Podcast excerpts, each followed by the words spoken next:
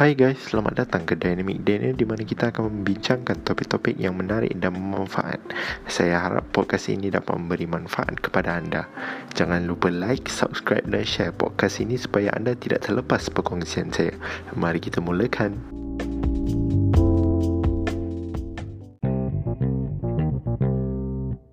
Okay, alright. Assalamualaikum para pendengar. uh, Selamat kembali kepada Selamat kembali ke podcast saya, ya, uh, Dynamic Daniel. Okay, so pada hari ni kita, para pendengar, kita akan uh, cerita pasal satu lagi topik yang viral, which is entrepreneurship. eh. Dia tak adalah bising sangat pasal ni, tapi memang uh, kalau kita boleh perhati kan, kalau kita tengok story-story kawan kita, mesti semuanya macam uh, berniaga, uh, and they offer some sort of service lah.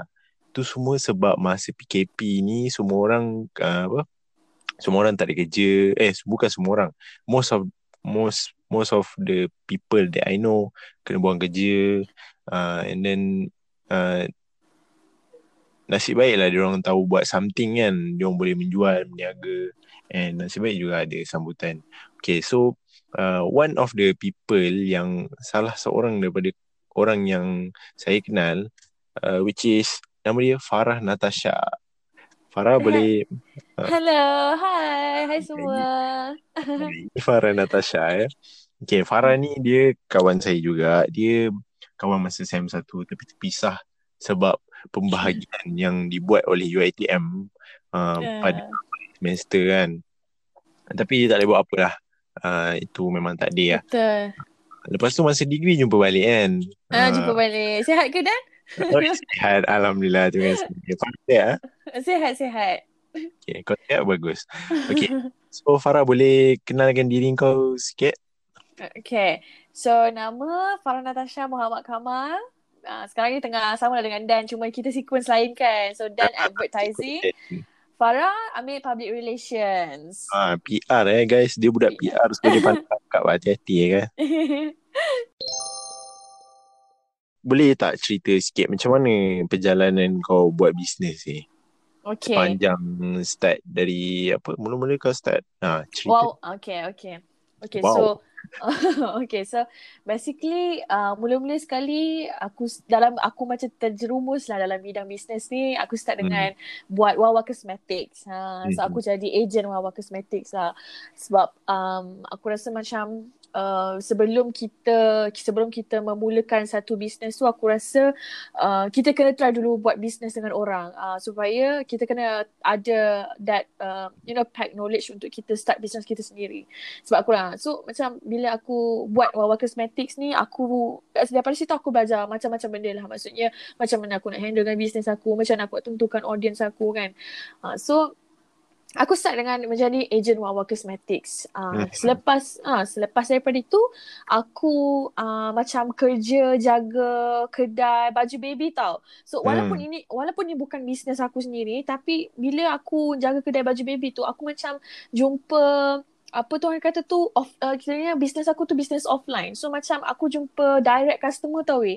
So hmm. macam face to face customers. Ah, dekat situ pun aku rasa macam banyak gila, banyak gila macam benda yang uh, aku belajar. Ha, you know, especially macam mana kita nak handle uh, customer-customer kita yang yang kita berdepan, sebab selama ni aku selalu buat online business je kan. Uh, hmm. So Uh, so pada aku, um, pengalaman yang aku dapat masa aku kerja jaga baju baby ni pun uh, adalah satu benda yang aku boleh gunalah, insyaAllah nanti kalau aku buat bisnes kan. So and then uh, uh, aku juga pernah jadi uh, bisnes aku pernah buat uh, adalah juga aku pernah jadi ejen percutian. uh, Kalau kan kau tengok Instagram aku kan, eh, ni yang kau pergi apa Gunung Kinabalu seorang-seorang tu eh? Gunung Kinabalu ke mana dia? Ni ejen percutian. Oh bukan eh? Bukan. Tak ada, tak ada. Yang pergi seorang-seorang tu? Yang pergi seorang tu vacation biasa je. Oh. Tak, tak ada bercuti pun. Tak ada pergi meniaga ke apa. Tak ada jadi ejen pun. Oh. Tak ada. Okay. Yang... Kejap. Ha. Kejap. Ha. Ha. Okay. I... Okay guys. Dia. Uh, Farah ni dia berani juga tau. Uh, ha. Dia pergi level seorang-seorang. Pergi panjat gunung kan. Pergi gunung apa? Tak. Gunung Kinabalu kan? Eh tak, tak panjat pun, macam pergi dekat kaki bukit je. Ah, bukit. Ah, ah, tapi ah. berani lah guys, dia pergi sorang-sorang. Aku macam kalau Susah. Cuba. Kalau, kalau boleh nak balik Melaka tu pun nak, kalau boleh ada member lah.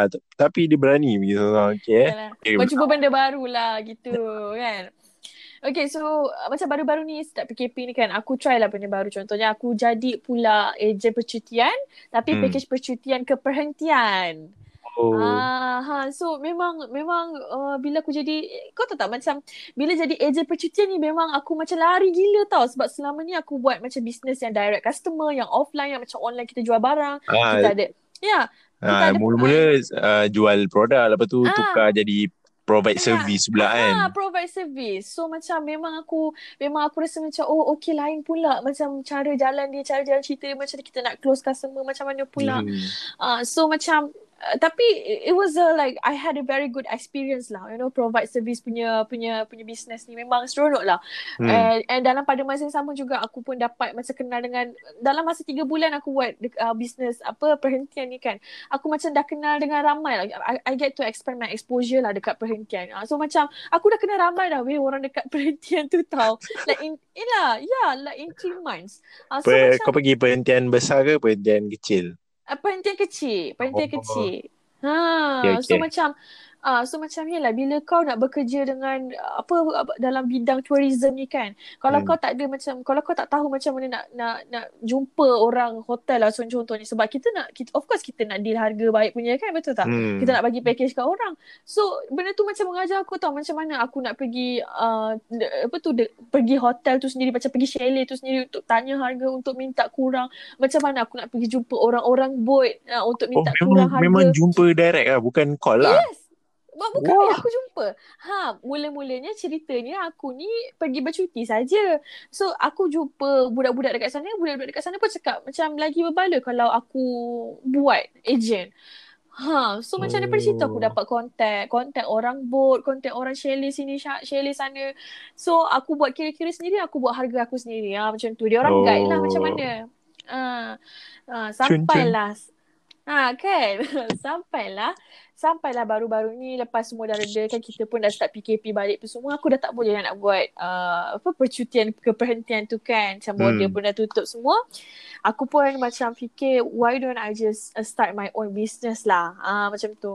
Sebab aku rasa macam it's not that I macam tak tak mau dah jadi ejen ke apa. Aku pun mestilah consider, masih lagi consider untuk menjadi ejen satu produk lagi. Tapi sekarang ni aku rasa macam kita try je lah macam macam kita you know buat buat bisnes sendiri. Ah ha, buat bisnes hmm. sendiri supaya faham. aku aku dapat rasa macam benda baru juga. Ha, aku ni aku ni jenis suka benda baru weh. Aku macam tak oh. suka benda lama. Tak suka, aku cepat bosan. Ah ha, so macam okay, kita try new things, try new things. Ah ha, macam tu.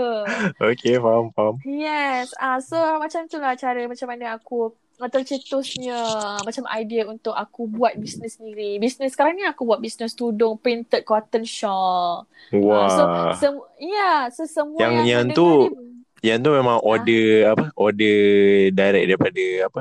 Uh, supplier ah. Uh, Yes, aku order oh. macam in bulk daripada supplier and then aku dapat, so aku jual lah macam tu. Oh, okay, okay. Ah, sambung tadi nak pro- nak promote kan? Okay, I, silakan. Yes.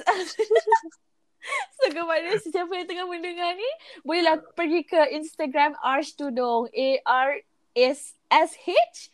Uh, so A R S H Arsh Tudung. Ah, uh, so uh, Arsh Tudung eh guys, A R S H Tudung eh. Yes. Jangan jangan salah type. Hmm. Ha, so apa-apa boleh contact tiba. Okay. Ha. So macam tu lah, macam tu lah basically macam mana aku start jual tudung aku ni. Ah, so tadi aku nak nak tanya apa yang membuatkan kau terus nak buat bisnes ni. Tapi eh, para pendengar, dia dah jawab sendiri eh, dekat situ. Dia dah bagi tahu apa yang membuatkan dia nak terus buat bisnes ni is sebab dia suka cuba benda baru. Yes. Ah, ah, sebagai conclusion, daripada dia jual barang Wawa Cosmetic, ah, dia buat ah, apa ah, dia buat apa nama tu um, uh. level punya business. Ah, baby, baju baby. Ah, ha, dia kerja kat ah. baju baby. Ah, so. Dia buat uh, travel punya business. Lepas tu hmm. sekarang dia buat tudung sendiri. Ah. So lepas ni kalau dia dah bosan buat tudung, kita tahu apa dia jual uh, barang-barang uh, apa. Dia jual barang uh, hospital pula ke ya, kan. Mungkin so, lah. Kan? kehidupannya sekarang ni. Sebenarnya ha. ri, sebenarnya risiko jugalah sebab aku sebab patutnya macam aku aku kena stick to one lah, betul tak? Tapi macam ha. mungkin sekarang ni mungkin sekarang ni I find doing business tu macam leisure je, macam bukan untuk aku oh macam nak uh, gain income besar-besar kan. So hmm. insya-Allah satu hari nanti kalau aku dah fikir macam tu mungkin aku I will stick to one business lah. Macam uh, orang cakap kalau muda-muda ni kau tak ada apa-apa uh, ha, betul, commitment. You have nothing to lose. Ya, so betul. Just go all out. Uh, betul, so bagus betul. Apa yang buat ni kan. Yeah. Nanti uh, in five or ten years time nanti uh, barulah terfikir nak buat business. Ha, time tu lagi banyak uh, benda yang kau uh, hmm. apa yang kau risikokan. Kau risikokan kau punya payment rumah. Kau risikokan ha. payment. Betul, ha, betul, betul. For the time being, ha. yes, for the time being aku rasa macam I have nothing to lose. Yes, right. Correct. Hmm. Okay, hmm. bagus-bagus. Okay, so sekarang ni aku nak tanya soalan yang uh, orang kata orang muda yang nak buat bisnes ni okay. uh, akan tanya lah, okay. macam mana kau bahagikan waktu kau kerja dengan waktu, eh waktu kau buat bisnes dengan waktu kau buat uh, kerja universiti. Okay, okay, so um, okay, firstly aku nak start lah. Basically sekarang ni kan banyak sangat student, tak kisah student ke ataupun pekerja-pekerja yang dia dah memang ada secure kerja dia, yang yang ada business sendiri, side income orang kata. So bila, mm-hmm. uh, kan, so bila dah cakap side income tu, of course you you do it freelance. Maksudnya kau buat kau buat suka-suka kau nak buat ke, kan? Maksudnya time kau pun flexible, kau boleh buat bila-bila. Mm. Kan?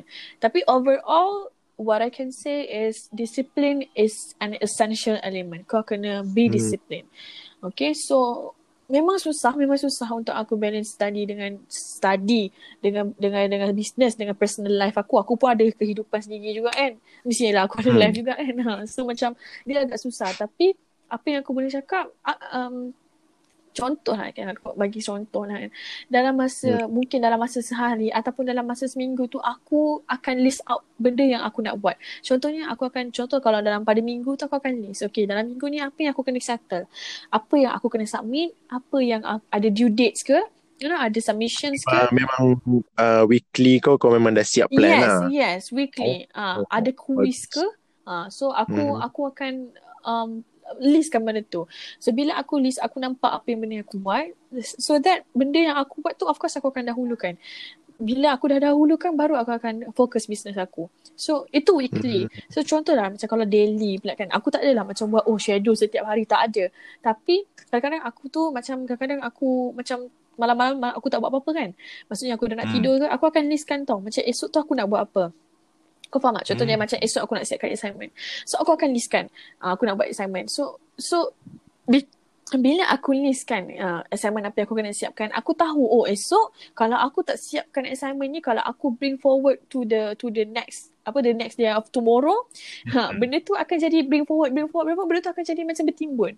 Uh, so better hmm. better aku siapkan. Uh, so itu kalau pasal belajar. Kalau pasal business pula, aku jenis yang um, aku akan set alam tau weh. Ha, kan aku kan ada Instagram semua kan.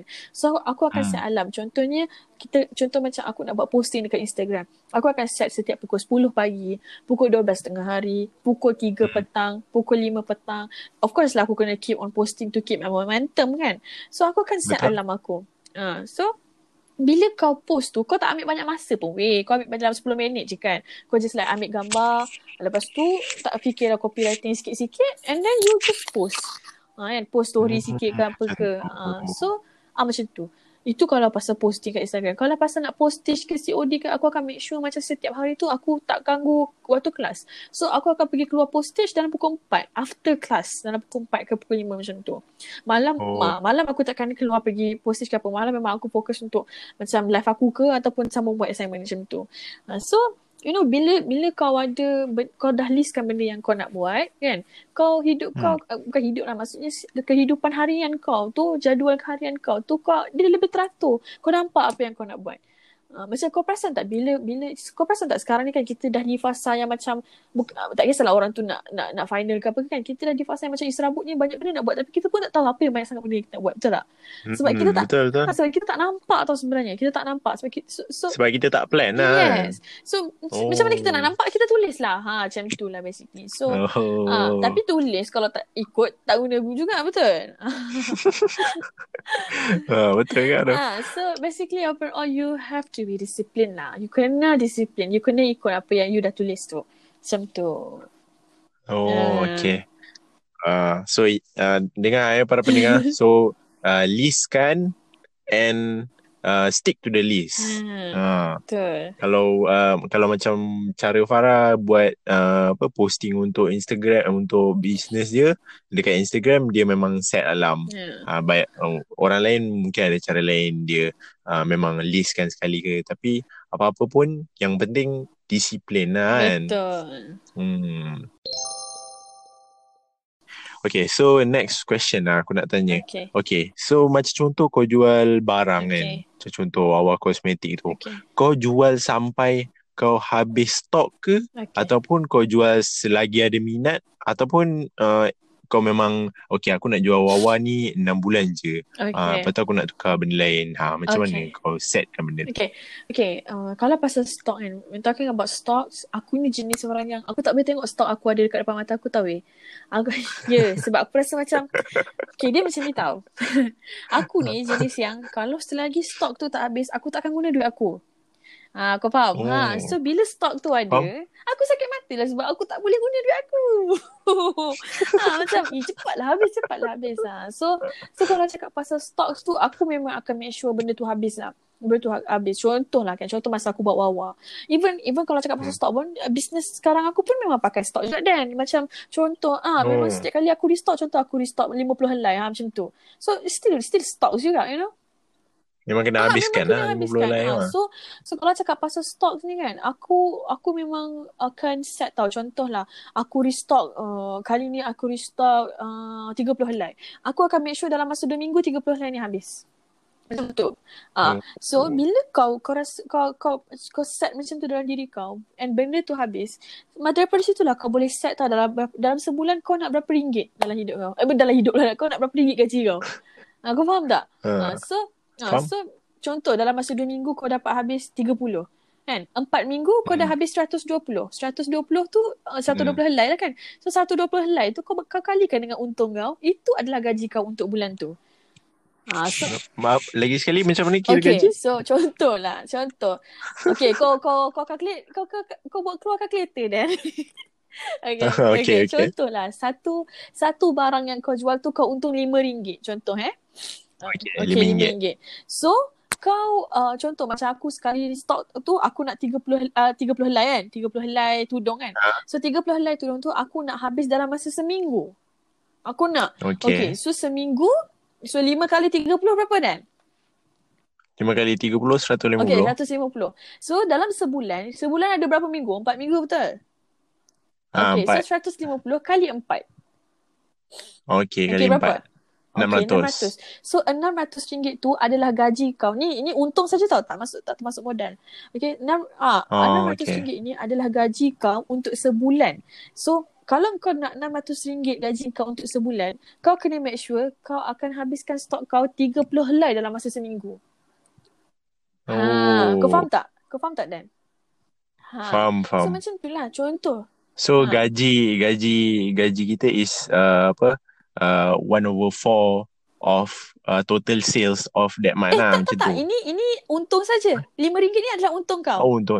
Ah, oh ha, untung, untung saja. Sebab contohlah harga tudung dua puluh lima ringgit. Betul tak? Ah, so hmm, sale tu sale okay. tu adalah dua puluh lima ringgit lah, betul tak? Oh ni untung untung yes, betul-betul bersih kan ni. Betul-betul bersih. Yes, betul-betul oh. bersih. Ah, oh, memang terkira ah, kan. Terkira kan untuk kau. Ah, so sebab tu orang kata dalam dalam dalam bisnes ni kan, kau nak, contohlah bisnes online hmm. ni kan, kau nak gaji kau berapa? Let's say kau nak gaji kau dua ribu. So dua ribu tu hmm. kau, kau bahagi dengan lima. Uh, so kau bahagi dengan lima. Berapa dua ribu bagi lima? dua ribu bagi lima, empat ratus. Uh, so kau kena habiskan empat ratus helai tudung dalam masa sebulan. Kalau kau nak gaji kau dua ribu. Uh, so macam tu cara, cara kau kira uh, gaji kau, kau nak berapa hari gaji. Uh, sebab tu sebab tu orang kata kau kena disiplin, kau kena disiplin.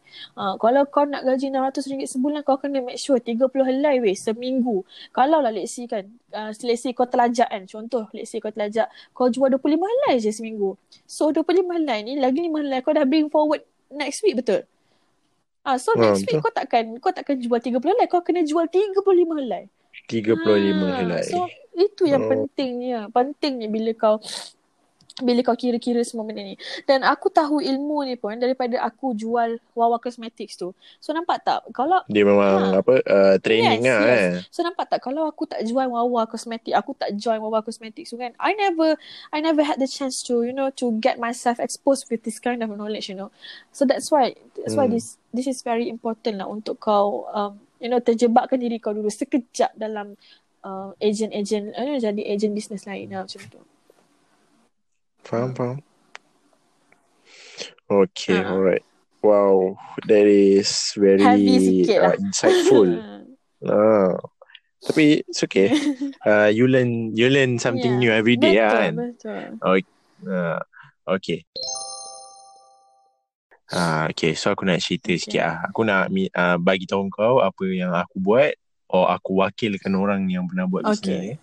And uh, kau bagi tahu dekat mana salah oh, dia. Tiba. Okay, so first kali. Okay. Layak ke okay. aku? No.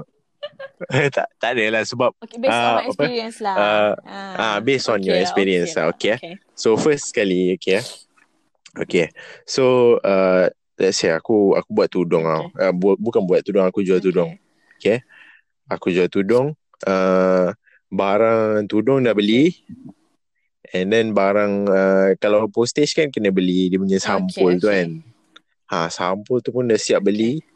Uh, lepas tu gambar pun dah siap tangkap. Okay. Uh, siap tangkap dekat uh, apa Avenue K. Ooh, Avenue K tahu kan? Hebat-hebat. Uh, Avenue K gila. Okay, okay. Uh, lepas tu uh, apa nama ni? Uh, social media pun dah post uh, but just among kawan lah kan, sebab first-first nak try habis mesti kita nak try habiskan dekat member kita betul. Kan and then, uh, okay so sekarang ni tudung aku tak habis tau okay. uh, apa kau rasa problem or benda yang uh, boleh diimprove lagi supaya macam every time uh, kita orang ambil stok tu habis okay. je aku uh. faham okay. So, okay, macam ni lah. Aku, aku akan bagi tahu engkau secara roughly, secara general, secara overall lah. Macam what you have to do before you start a business, okay? So, okay. so before kau ambil tudung tu, engkau kena, engkau kena tahu apa yang audience kau nak. Okay, number hmm. one, kau kena tahu siapa audience kau. So, audience kau siapa? Hmm. And, uh, basically my friends uh, lah. Mak- maksudnya umur berapa? Students ke? Ataupun mak-mak ke? Ataupun budak-budak? Kan? Okay, alright. So contoh, hmm. aku bagi contoh bisnes aku, audience aku adalah budak, oh, bukan budak, maksudnya uh, peringkat umur, umur-umur aku. Sebab sebab apa aku hmm. buat macam tu? Sebab bila aku buat umur-umur aku, tudung tu aku pun pakai. So bila tudung tu aku hmm. pun pakai, aku pun suka, aku akan senang nak promote. Aku akan senang nak share dengan korang, ya Allah.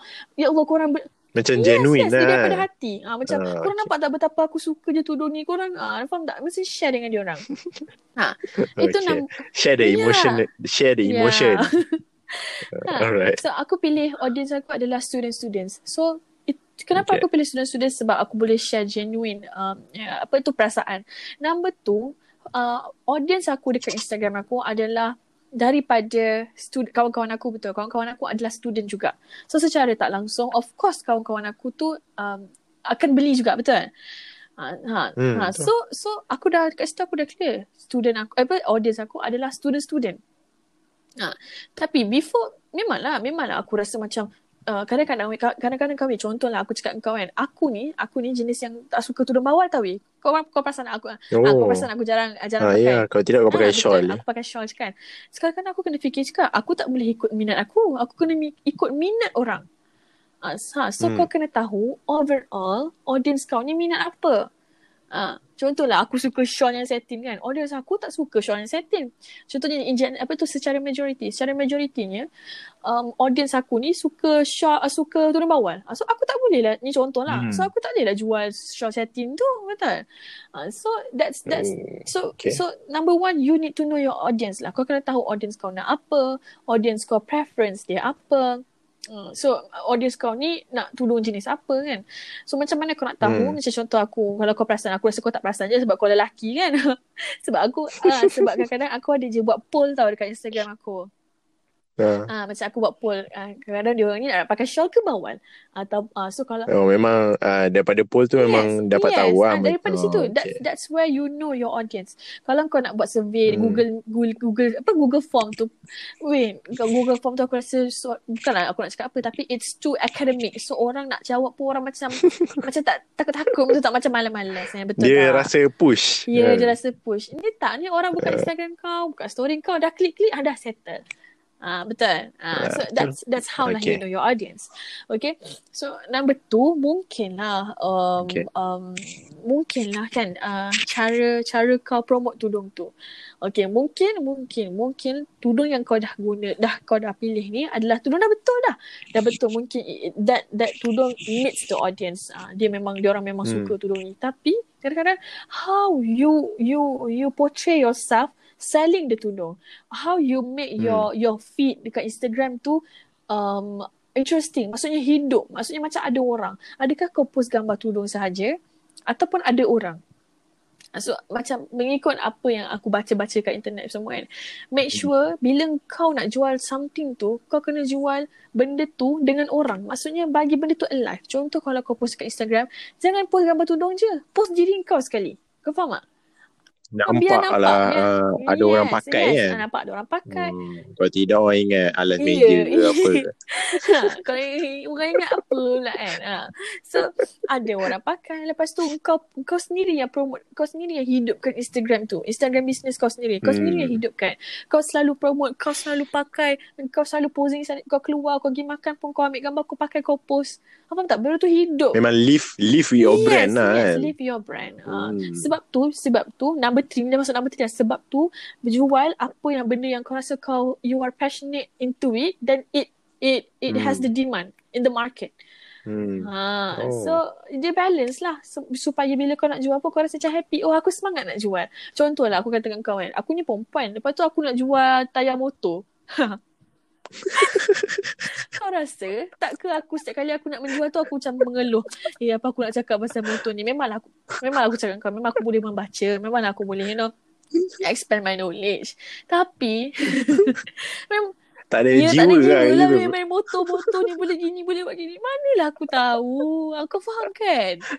Ha, ha. So kau kena menjual dengan jiwa kau lah, you have to be passionate lah. Ha. Ya, yeah, hmm, macam okay. tu lah. Okay, basically. Basically macam tu lah. Right. Ha. So, summary dia, number one, know your hmm. audience. No, number two, uh, be passionate about your product. Yeah. Ha, yeah. Macam tu lah. And number number three, eh bukan, number Leave. number two, me, cara ha. cara market tu ha, betul. Marketing is ha. very important lah. Ha. Ha. Number three tu baru uh, yang kena kena ha. passionate lah pasal produk yang oh, kita betul. nak jualan. Oh, kalau tidak tak genuine ni memang ha. betul lah, boleh rasa ha. lah. Ambil contoh tayar tu. Eh, se- ha, seller ni pun macam tak kenal ha. ha, produk betul, malam. Betul, betul. Contoh kalau aku jual tayar, orang tanya pasal motor, kau nak aku tahu. Ha. Lepas tu nanti bila bila customer aku tanya, aku jawab tak tahu, tak tahu, tak tahu, tak tahu. Dah memang lari lah customer kau betul. Ha. Macam tu lah contoh. Okey, ha. okey. Alright, okay. So aku nak tanya ni soalan yang betul-betul uh, apa? Macam bukanlah sensitif. Okay. Tapi aku nak tanya uh, overall yang kau buat bisnes kan. Hmm. Macam okay, let's say uh, dari Wawa lah. Berapa amount yang uh, total kau bawa balik?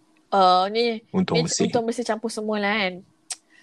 Uh, hmm. Aku rasa three K kot. three K in... Oh. Uh, three K in three to four months. Yes. tiga ribu three to four yes, month. Okay tu months, kan. Ha. Sebab eh, sebab aku jadi ejen Wawa tu dalam lima bulan macam tu je weh. Ha, so macam hmm. bersih sekali macam tu lah. three K in four, three to five months lah, macam tu. Ha. Hmm, tapi okay, tapi kan. Memang aku work hard lah weh. Memang aku memang kau, ber, ha, kau bertanya story aku lah. Ha, masa aku jadi ejen Wawa tu memang aku tak tidur weh. Memang aku buat video pukul tiga pagi, edit video pukul tiga empat pagi, serius aku cakap kau. Ha, so that's how. Tolak troli. Yang tolak troli tu kau jual apa? Troli mana eh? Kau ada tolak troli kan? Tolak troli jual ha, air. Air ada, air. air ada. Air tu air ha. tu ada brand Wawa juga. Ah, ah itu mana? Ah betul betul betul. Ada troli-troli, aku ingat aku ingat aku ingat. Nampak? Aku pun dah lupa. Ah. Yang uh, uh, apa? Tasha, korang jangan risau, Tasha datang rumah korang. Oh gila, dia betul-betul buat bisnes. Kau tengok kan. Tengok, aku suka tengok journey macam uh, sebab kita kan dah macam hmm. besar kan. Aku suka tengok journey kawan-kawan yang macam apa, dia dah start kerja, dia tunjuk dia kerja macam betul, mana betul. macam uh, macam kau kau start buat bisnes. yeah. Aku suka tengok uh, lagi macam bila yang kau start travel yeah. seorang-seorang tu kan, aku macam wow, yeah. eh, ini betul-betul uh, hidup adventure. Betul. Kan uh, okay okay so, uh, last lah aku hmm. nak tanya um, okay, so apa motivasi yang kau boleh kasih hmm. motivasi yang kau boleh kasih, yang kau boleh beri dekat orang-orang yang macam baru nak start okay. business ni, like betul-betul okay. zero. Apa okay. motivasi? motivasi aku, aku boleh cakap uh, pada pendapat aku, kalau korang, kalau ada lah di antara pendengar-pendengar ni ataupun kau dan sendiri kan nak start business ke apa ke, just go for it lah. Aku boleh kata go for it. Of course, of course along the way tu uh, aku rasa macam start business dengan menjual produk orang dulu. Uh, sebab Aku, eh, kau ingat lagi tak masa kita diploma, aku ada jual cempakia hijab. Kau ingat?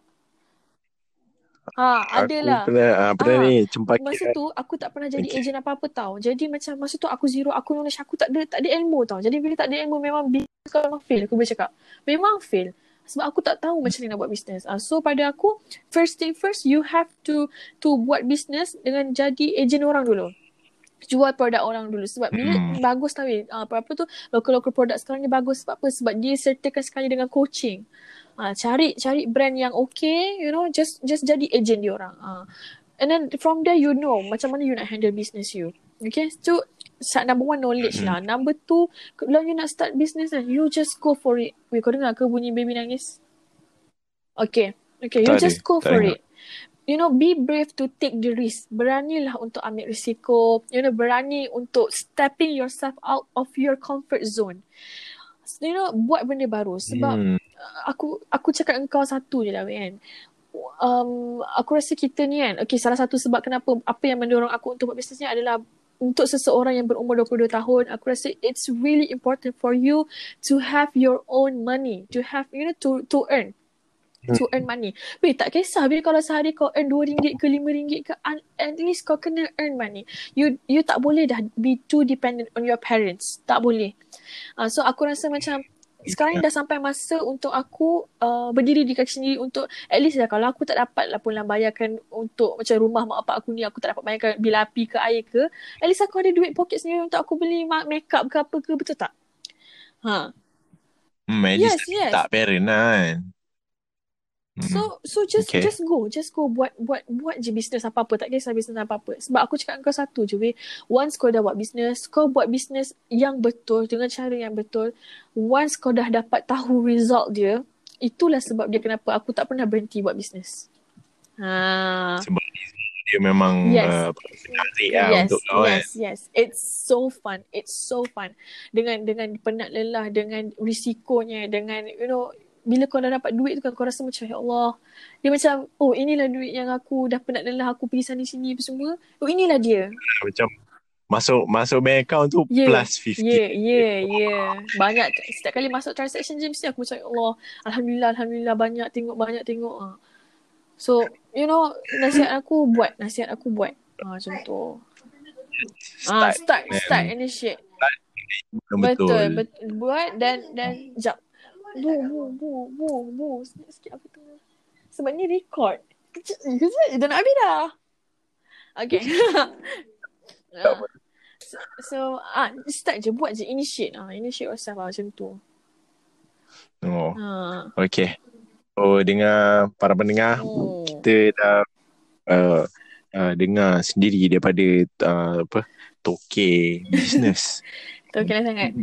Wait, wait, jap, yeah, aku, aku nak bagi ayat lah. You know, once once you see the result, you're gonna say it's worth every sweat. Ah, oh, gitu. Gitulah. Uh, yeah. Yes. So, uh, para pendengar, siapa yang nak um, rasa nak start buat business tu kan? Uh, memang, memang kita tengok orang apa orang sekeliling kita. Wah, bestnya dia buat business. Boleh ke aku buat business? Boleh ke aku untung? Tak apa, jangan risau pasal untung. Kalau kau buat business tu betul-betul. Betul. Yang kau belajar betul-betul betul. And kau uh, put your head down and do the work, betul. The money will come later. Betul, kan? betul. Betul. Hmm. Okay, saya rasa, aku rasa tu je masa yang kita ada untuk hari ni. Okay. Terima kasih. Uh, Thank, Farah. You, Dan. Thanks. Thank you. Yeah, no problem. Thank you, Dan, jemput aku, Dan. I'm so honoured lah. You know, ada dekat podcast kau, Cik. Wah, rasa macam, wah, kita dah besar dah. Okay, ada semua orang ni dengar. Thank you, thank you. Okay, so jangan lupa eh pergi Arash, Arsh, Arsh, tudung. Arsh, kau jangan, Arsh, oh sorry. A R S H tudung. Yes, Arsh tudung. Okay. Okay, siapa yang uh, uh, pergi Arsh tudung tu daripada podcast ni bolehlah sebut nama dia ni kan. Nah, nanti sebut je lah. Tapi tak ada. Tak, tak ada dapat discount. Okay. Okay, thank you very much. Uh, nanti lepas habis P K P kita jumpa. Okay, Dan. Okay. Uh, nice. Uh, thank you. Have a nice day. Alright. Assalamualaikum. Bye, Dan.